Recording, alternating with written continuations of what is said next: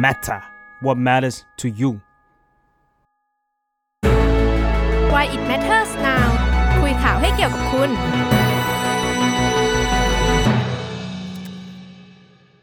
สวัสดีค่ะ คุณมีพัสดุตกค้างอยู่เอที่อดิเออขอโทษค่ะดิฉันไม่ได้สั่งค่ะเออคืออะไรคะเนี่ยวันนี้ เปิดมาอย่างนี้คุณพี่มันก็ต้องเป็นเรื่องของ call center มิจฉาชีพที่เรา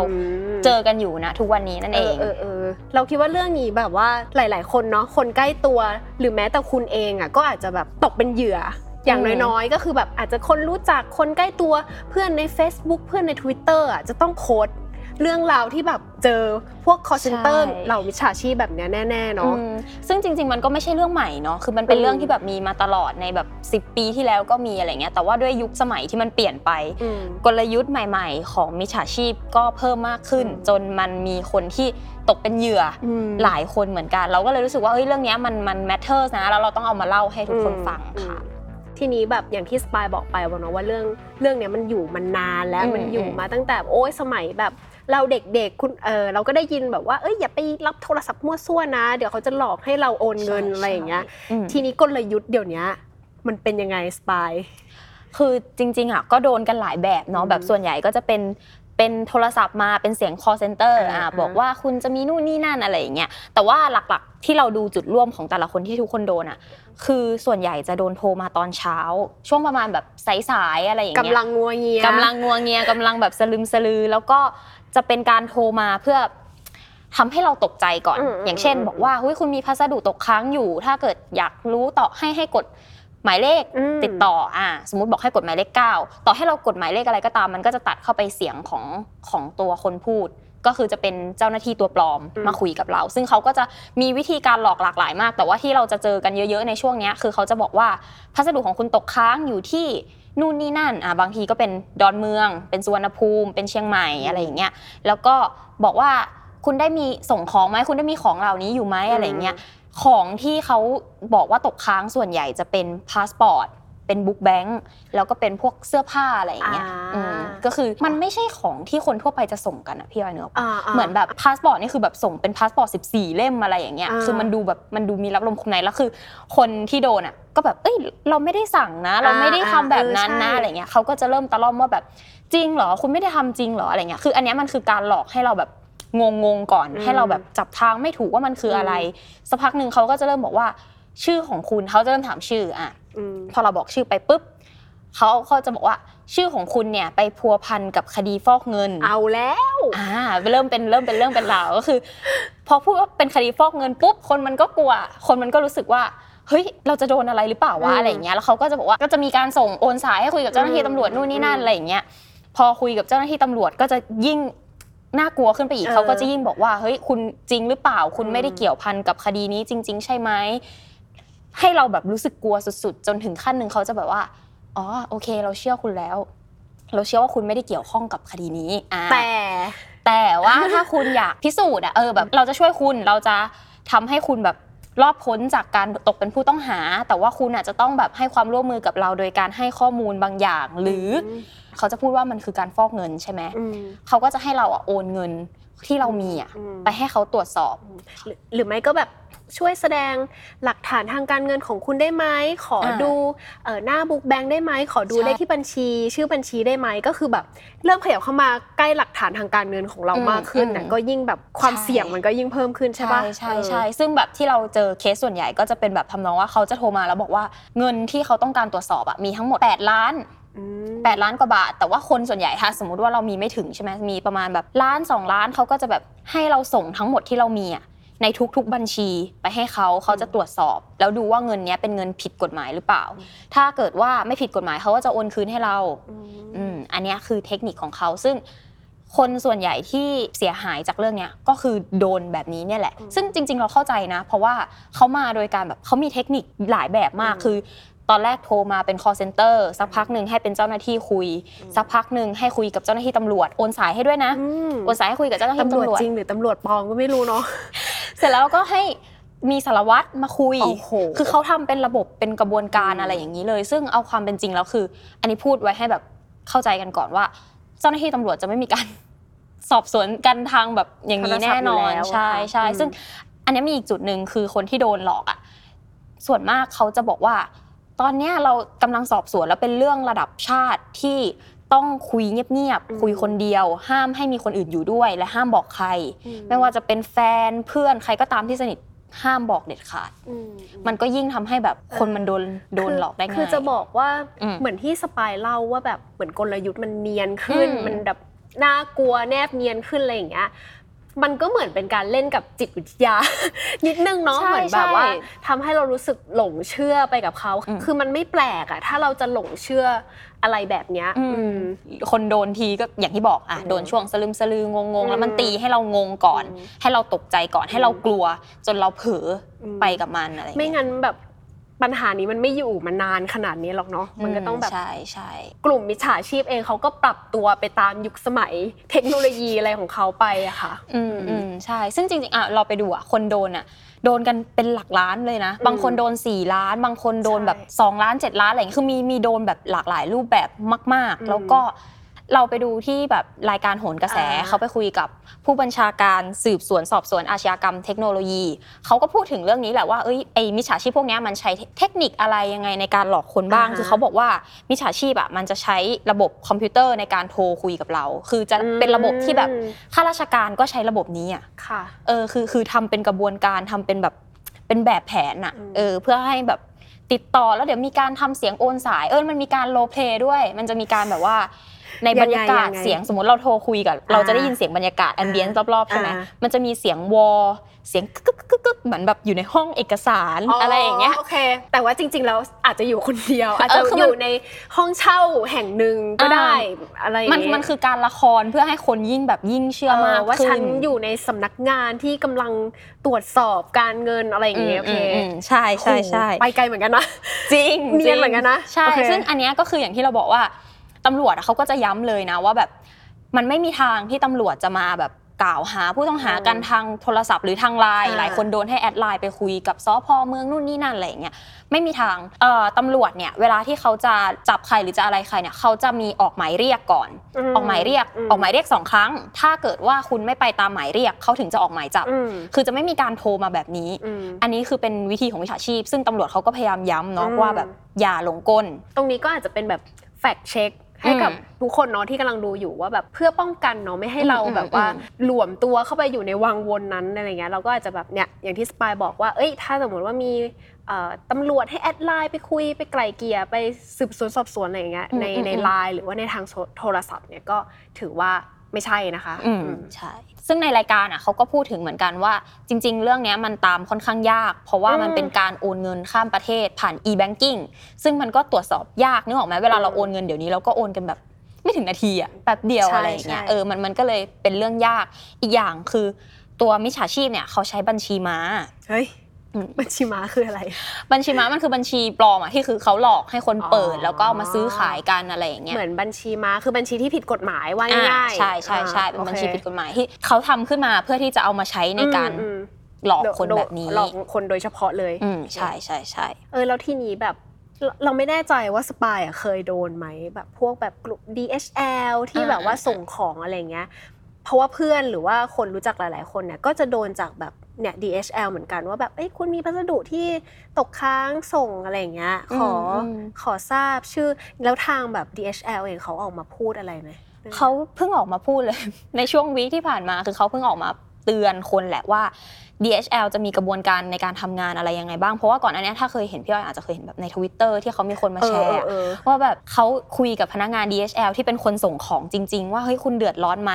กับการที่มิจฉาชีพมาแอบอ้างชื่อของบริษัทอืม DHL อย่างเงี้ยเขาก็บอกเขาเดือดร้อนมากโทรไปตามบ้านทีเขาโดนด่าว่าแบบเป็นมิจฉาชีพทั้งๆที่เขาจะไปส่งของอะไรเงี้ยซึ่งอันเนี้ยตัวบริษัทเขาก็รับรู้แล้วเขาก็ออกประกาศเตือนมาว่า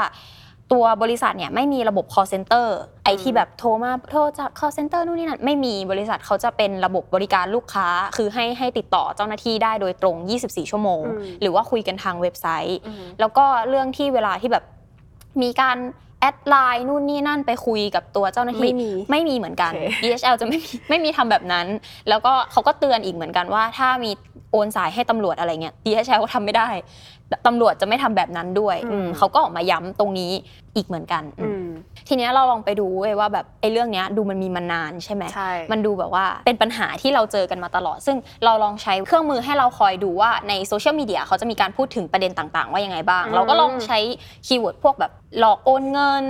call center มิจฉาชีพอะไรพวกเนี้ยแหละลองดูในรอบ 3 เดือนที่ผ่านมาคือย้อนไป ผลสำรวจเป็นไงคะ สำหรับ Facebook เนี่ยคนพูดถึงมาตลอดตั้งแต่ปลายปีที่แล้ว Twitter คนก็พูดถึงเยอะ แต่ว่าใน Twitter อาจจะมาช้ากว่า Facebook นิดนึงใน Twitter จะเริ่มมาพูดถึงเรื่องเนี้ยช่วงประมาณแบบ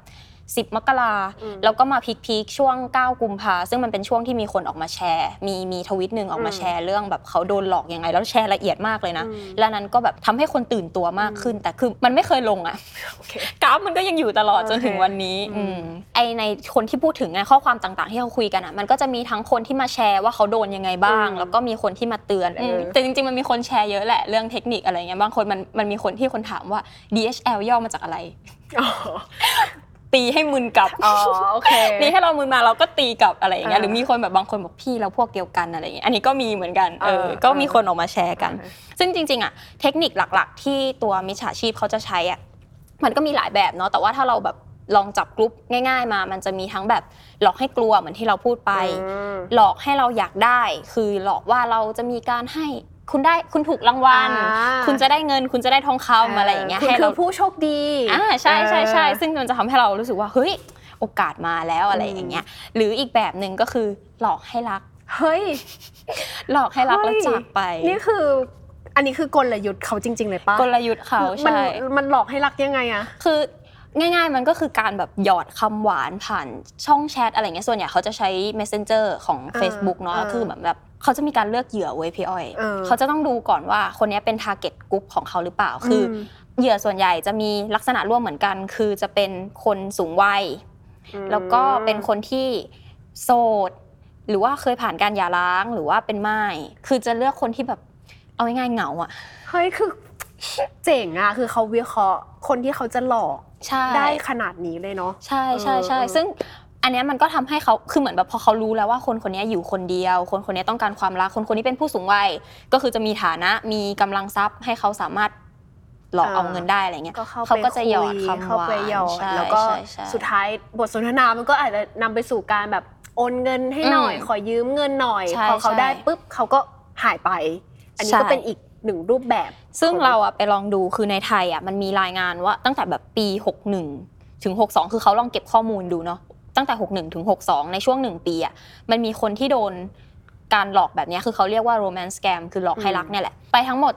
332 ราย แล้วก็จำนวนเงินที่เขาโดนหลอกรวมเป็นมูลค่า 193 ล้านบาท ต่อปีเหรอใน 1 ปี เฮ้ย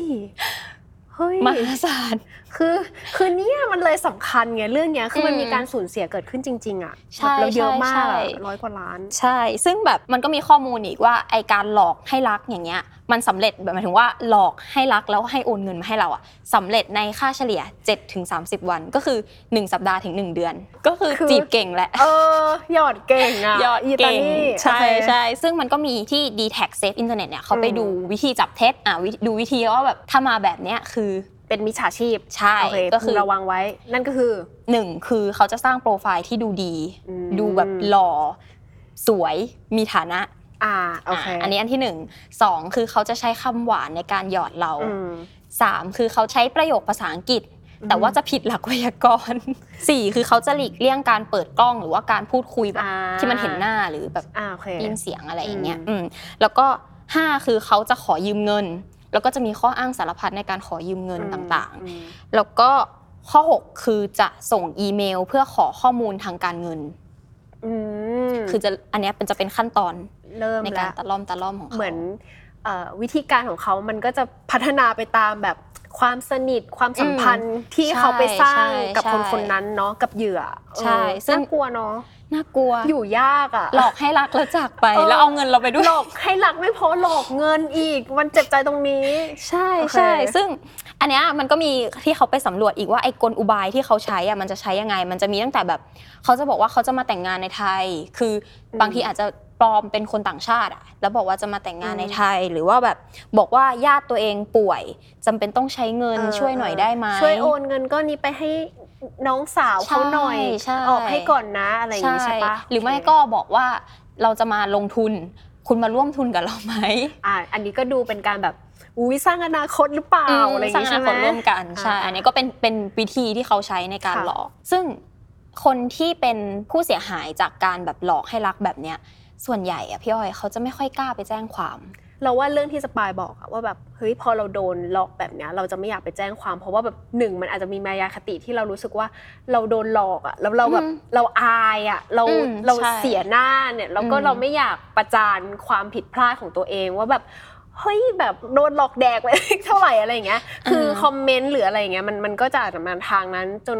จนเหยื่อรู้สึกว่าแบบก็ปล่อยไปอะไรอย่างเงี้ยอืมไม่เอาดีกว่าไม่เอาดีกว่าไม่เอาเรื่องดีกว่า จนสุดท้ายมันก็อาจจะไม่ได้มีการจัดการกับกลุ่มมิจฉาชีพพวกนี้อย่างจริงจังอะเนาะใช่ใช่ซึ่งแบบคือมันมันมันก็ลิงก์กับที่เราบอกเนาะว่าโปรไฟล์ของคนที่เป็นผู้เสียหายอืมส่วนใหญ่อะเขาเป็นคนที่แบบมีฐานะด้วยอะ แล้วก็มีหน้ามีตาทางสังคมอะอืมพอเขาไปแจ้งความเรื่องมันต้องแบบออกไปแน่แล้วเขาก็ใช่อับอาย อันนี้เออก็เป็นอีกปัจจัยที่ทำให้เขาไม่ค่อยไปแจ้งความกัน ซึ่งเราไม่อยากให้คนที่เป็นเหยื่อหรือว่าคนที่เจอเรื่องราวแบบเนี้ยคิดแบบนี้เลยเนาะอืมเรารู้ว่าใช่เฮ้ยเราตก ตกเป็นเหยื่อของมิจฉาชีพอะเราก็ควรแบบให้กระบวนการยุติธรรม มันตรวจสอบเขาอะไรอย่างเงี้ยเออแต่แบบหลาย ๆ คนก็อาจจะไม่เชื่อมั่นปะอืมว่าใช่ โหพอโดนคดีเรื่องการเงิน มันตามยากมันไม่มีอืมทางหรอกที่จะเอาอืมได้คืนเฮ้ยแต่ว่าอย่างน้อย ๆ อันนี้ส่วนตัวเรารู้สึกว่าแบบเขาทำผิดอะ แล้วเราเราเป็นเหยื่อจริง ๆ เราเราไม่ได้ผิดอะไรอะไรเงี้ยก็อืมก็ควรให้เรื่องมันเข้าสู่กระบวนการยุติธรรมอะไรอย่างเงี้ยอย่างน้อยๆ คือ มันจะได้เป็นการเป็นก้าวแรกในการแบบทลายอืมกลุ่มมิจฉาชีพแบบเนี้ยอืมให้ให้มันหมดไปอะเนาะอืมอืมอันเนี้ยมันมีคนแชร์เหมือนกันพี่อ้อยค่ะว่าคนคนที่เขาโดนหลอกนะอืมเขาก็ออกมาบอกว่าเขารู้สึกว่าการตามเรื่องของตำรวจมันค่อนข้างช้า คือเขาเข้าใจแหละว่ามันตามยาก แต่ตัวคนที่โดนอะ เขาก็รู้สึกไงว่ามันช้าจังเลยแล้วอีกอย่างคือ เวลาที่เราจะไปอายัดบัญชีจากธนาคารอะ มันต้องใช้ใบแจ้งความที่มีตราคุดอืมแต่ว่าตำรวจอะจะให้ลงบันทึกประจำวัน ซึ่งไม่มีหรอ ซึ่งมันมันใช้ไม่ได้มันคือคนละตัว อ๋อ คือเราต้องไปแจ้งความเพื่อให้แบบมีใบแจ้งความมีตราคุดอย่างเงี้อืยมเราเอาไปยื่นให้ธนาคารว่าอายัดบัญชีให้หน่อยอะอันเนี้ยถึงจะได้ แต่ว่าพอได้มาแค่ใบบันทึกประจำวันอะบางคนก็ไม่ไม่รู้ไงคือคนคนก็แบบไม่รู้ว่ากระบวนการมันต้องยังไงอะ เออ พอได้มาแบบแค่ใบบันทึกประจำวันเอาไปให้ธนาคารธนาคารก็บอกว่าคุณต้องไปเอาใบแจ้งความมานะมันก็เสียเวลา มันคือความสับสนวุ่นวายของการทำงานของใช่ หน่วยงานรัฐเหมือนกันนะ มันคือเอกสารเออ ที่มันงงไปหมดแล้วเราไม่รู้ว่าเราต้องทำอะไรเอะเข้าใจ เออมันก็เลยทำให้อันเนี้ยมันตามเรื่องโอเคยากด้วยอีกจุดหนึ่งเป็นอีกจุดหนึ่งซึ่งแต่ว่าจริงๆอะตำรวจเขาก็ทำงานอยู่แหละอะเดี๋ยวเดี๋ยวจะน้อยใจโอเคตำรวจเขาก็ทำงานอยู่มันก็มีมันก็มีการบุกทะลวงแก๊ง ที่มิจฉาชีพอยู่เหมือนกัน อ่าอย่างเคสอันนี้เห็น เคสหลอกให้รักอะมันมีตำรวจไปจับกลุ่มเอ่อมิจฉาชีพนี้ได้ ซึ่งปรากฏว่าเป็นคนผิวดำสิบกว่าคนอืมที่มาแบบให้คนไทยเปิดบัญชีให้ให้โอนเงินในไทยอะไรเงี้ยแล้วก็ส่งเป็นชาวต่างชาติซักฟอกไปเหรอ ใช่ใช่ใช่อันนี้เขาก็จับได้ไปแก๊งหนึ่งแต่ว่ามันก็อ่ายังมีอีกหลายแก๊งแหละโอเค อืม อย่างที่เราพูดไปเนาะว่าเทคนิคที่เขาใช้อะมันเยอะมาก อืมแต่ว่าจริง ๆ แล้วอะมิจฉาชีพ ก็โดนมิจฉาชีพหลอกมาอีกทีหนึ่งเหมือนกันอืมคือแก๊ง call center ที่เราแบบรับสายคุยกันอะไรอย่างเงี้ยจริง ๆ ก็มีหลายคนที่เขาถูกหลอกให้ไปทำงาน เราอะไปดูว่าคนที่เขาถูกหลอกไปเนี่ยเขามาแชร์ประสบการณ์ว่ายังไงบ้าง เขาก็บอกว่าเหมือนเขาอยู่ในช่วงว่างงานอะไม่มีงานทำอ่าแล้วเขาต้องการเงินอืมเขาก็ต้องหาว่าเอ้ยมันจะมีงานไหนที่ให้เงินเขาได้บ้างอ่าซึ่งส่วนใหญ่อะงานที่ประกาศใน Facebook อะมันจะมาแบบใช่ใช่เป็นงานใช่ที่ได้ค่าตอบแทนอะอย่างเคสหนึ่งได้ค่าตอบแทน 24,000 แล้วก็จะให้เงินเพิ่มทุกๆ เดือนให้เพิ่ม 3,000 บาท ให้จนถึงลิมิตสูงสุดคือ 3,600อะไรอย่างเงี้ยหรือแบบบางเคสก็ให้เงินสตาร์ทที่ 40,000อืมคือตัวเลขคืมันอเยมัอะนไงเย้ายวนอะเขาเรียกว่าตัวเลขมันหอมหวานใช่อะไรอย่างเงี้ยคือแล้วคนที่ก็อย่างที่รู้ๆเนาะว่าเศรษฐกิจเราอืมเป็นยังไงแล้วแบบใช่เอ่ออัตราคนว่างงานคนตกงานอะมันเยอะแค่ไหนเนาะเขาก็อาจจะเป็นหนึ่งในเหยื่อที่ทำให้เขาแบบ เข้าไปสู่ในวังวนนั้นเหมือนกันอืมอะไรอย่างงี้อืมใช่ไหมใช่ ซึ่งเราอะฟังมีเคสหนึ่งที่เขาแบบอยู่ในช่วงตกงานจากโควิดพอดีอะอุ๊ยแล้วเขาต้องการเงินไงเออเขาก็เลยกลายเป็นว่าเอ้ยมีงานที่บอกว่าได้เงินเท่านี้อืมเขาก็เลยตกลงอืมซึ่งไอ้ตัวประกาศหางานอะมันก็ไม่ได้เขียนหรอกเนาะว่าแบบโอ้เป็น call center เป็นอะไรใช่เขาก็จะใช่เขียนแบบว่า เออทำงานอยู่บ้านอืมง่ายๆเป็นงานแอดมินเป็นงานแอดมินอะส่วนใหญ่ที่โดนอะไรอย่างงี้ใช่ปะใช่อืมใช่ซึ่งคือถ้าสมมุติว่าเราสนใจเราทักไปอืมเขาก็จะมีการนัดแนะกันว่าเออเดี๋ยวจะมีมารับคนมารับนะวันนี้นี้นี้เรานัดสถานที่กัน พอนัดสถานที่ปุ๊บไม่ว่าจะเป็นที่ไหนก็ตาม สมมติอยู่ในกรุงเทพนัดที่ตตลาดตลาดหนึ่งก็จะมีรถมารับแล้วพาเราไปที่อรันอรัญญประเทศอะสระแก้วอืมอืมแล้วก็ คนส่วนใหญ่ที่โดนอะเขาเข้าใจว่าเขาจะได้ไปทำงานถูกกฎหมายอืมแต่ว่าคือมันจะเริ่มแปลกตรงนี้ มันจะเริ่มแปลกตั้งแต่ตอนพาเราข้ามอะคือจะไม่ใช่ข้ามแบบถูกกฎหมาย มันคือการพาลักลอบข้ามประเทศอะอืมแบบไปทางช่องทางธรรมชาติธรรมชาติเดินป่าเดินอะไรอย่างเงี้ยเดินกันเป็นแบบ10บสชั่วโมง แต่ว่าพอมาถึงจุดเนี้ยต่อให้เรารู้สึกว่ามันแปลกอะ มันก็หนีไม่ได้แล้วถอยถอยกลับใช่ยากใช่เพราะว่าเขาจะมีคนตามประกบเราทุกขั้นตอนแล้ว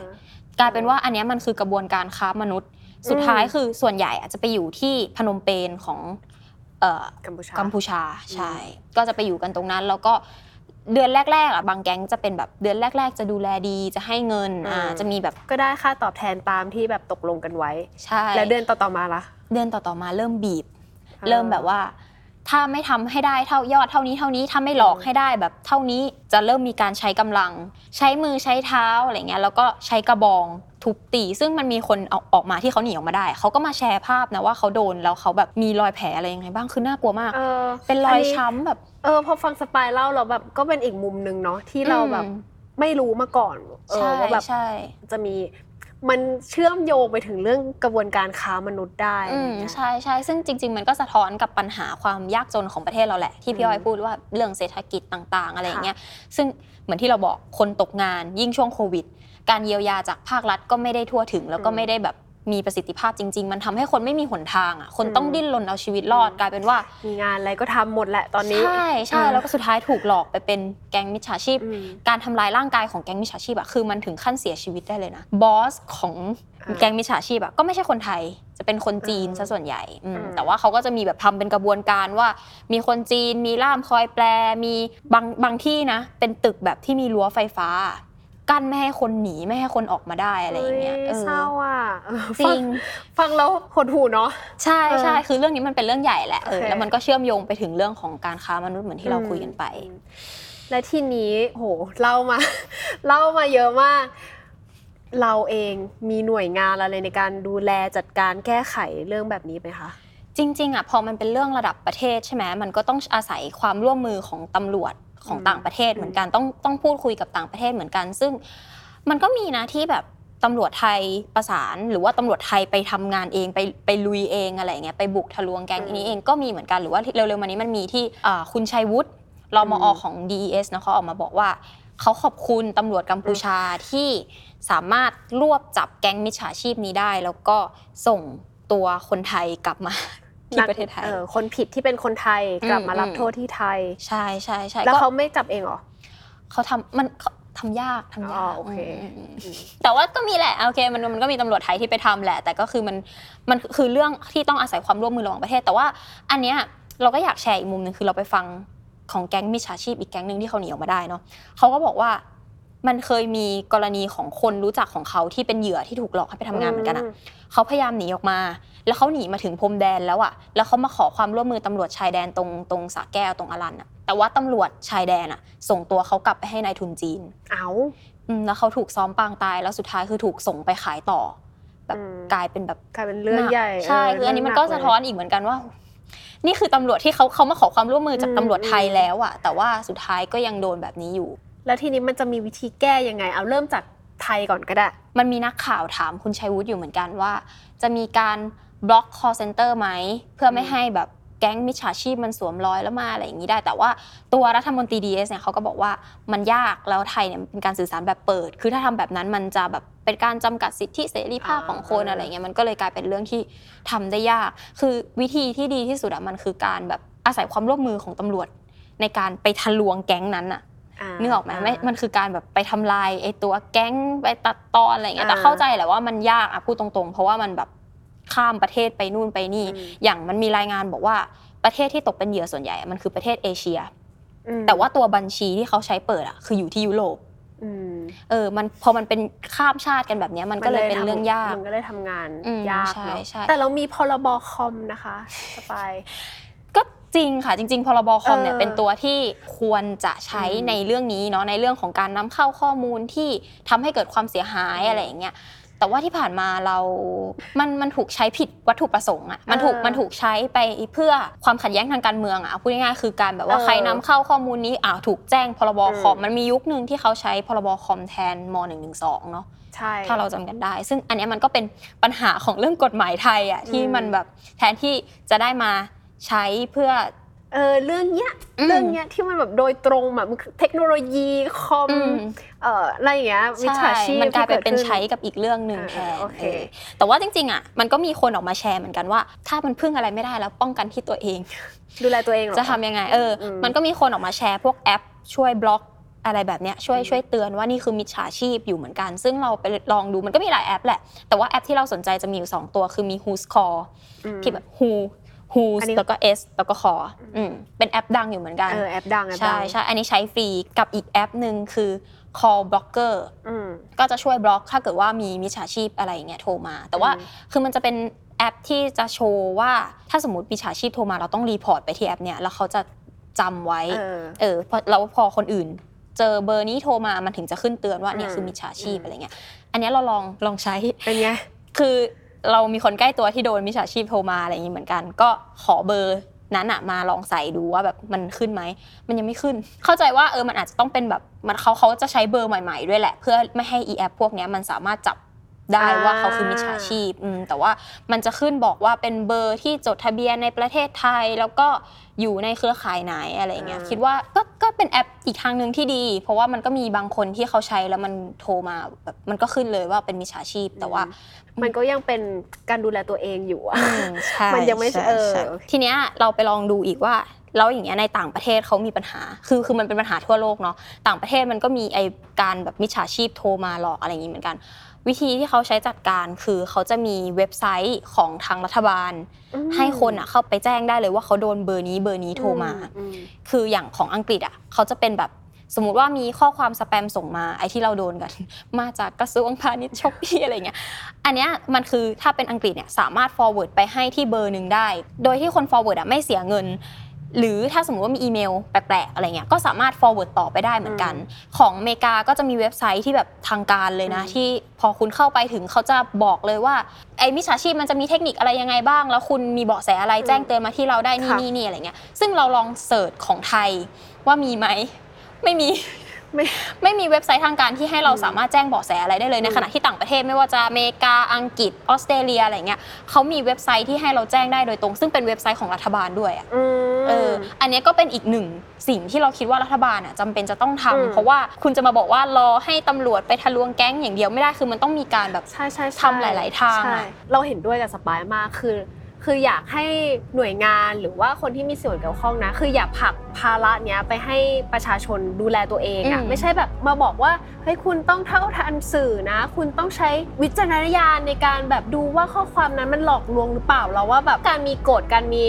ระเบียบหรือว่าการมีแบบข้อบังคับการตรวจสอบที่จริงจังอะมันจะทำให้คนทำผิดอะ ทำได้ยากขึ้นอืมแล้วก็ความสูญเสียมันก็จะน้อยลง ยิ่งโลกมันแบบเทคโนโลยีมันพัฒนาไปไปไกลมากๆมนุษย์อืมอืมต้องวิ่งตามแล้วว่าสิ่งหนึ่งสำคัญก็คือตัว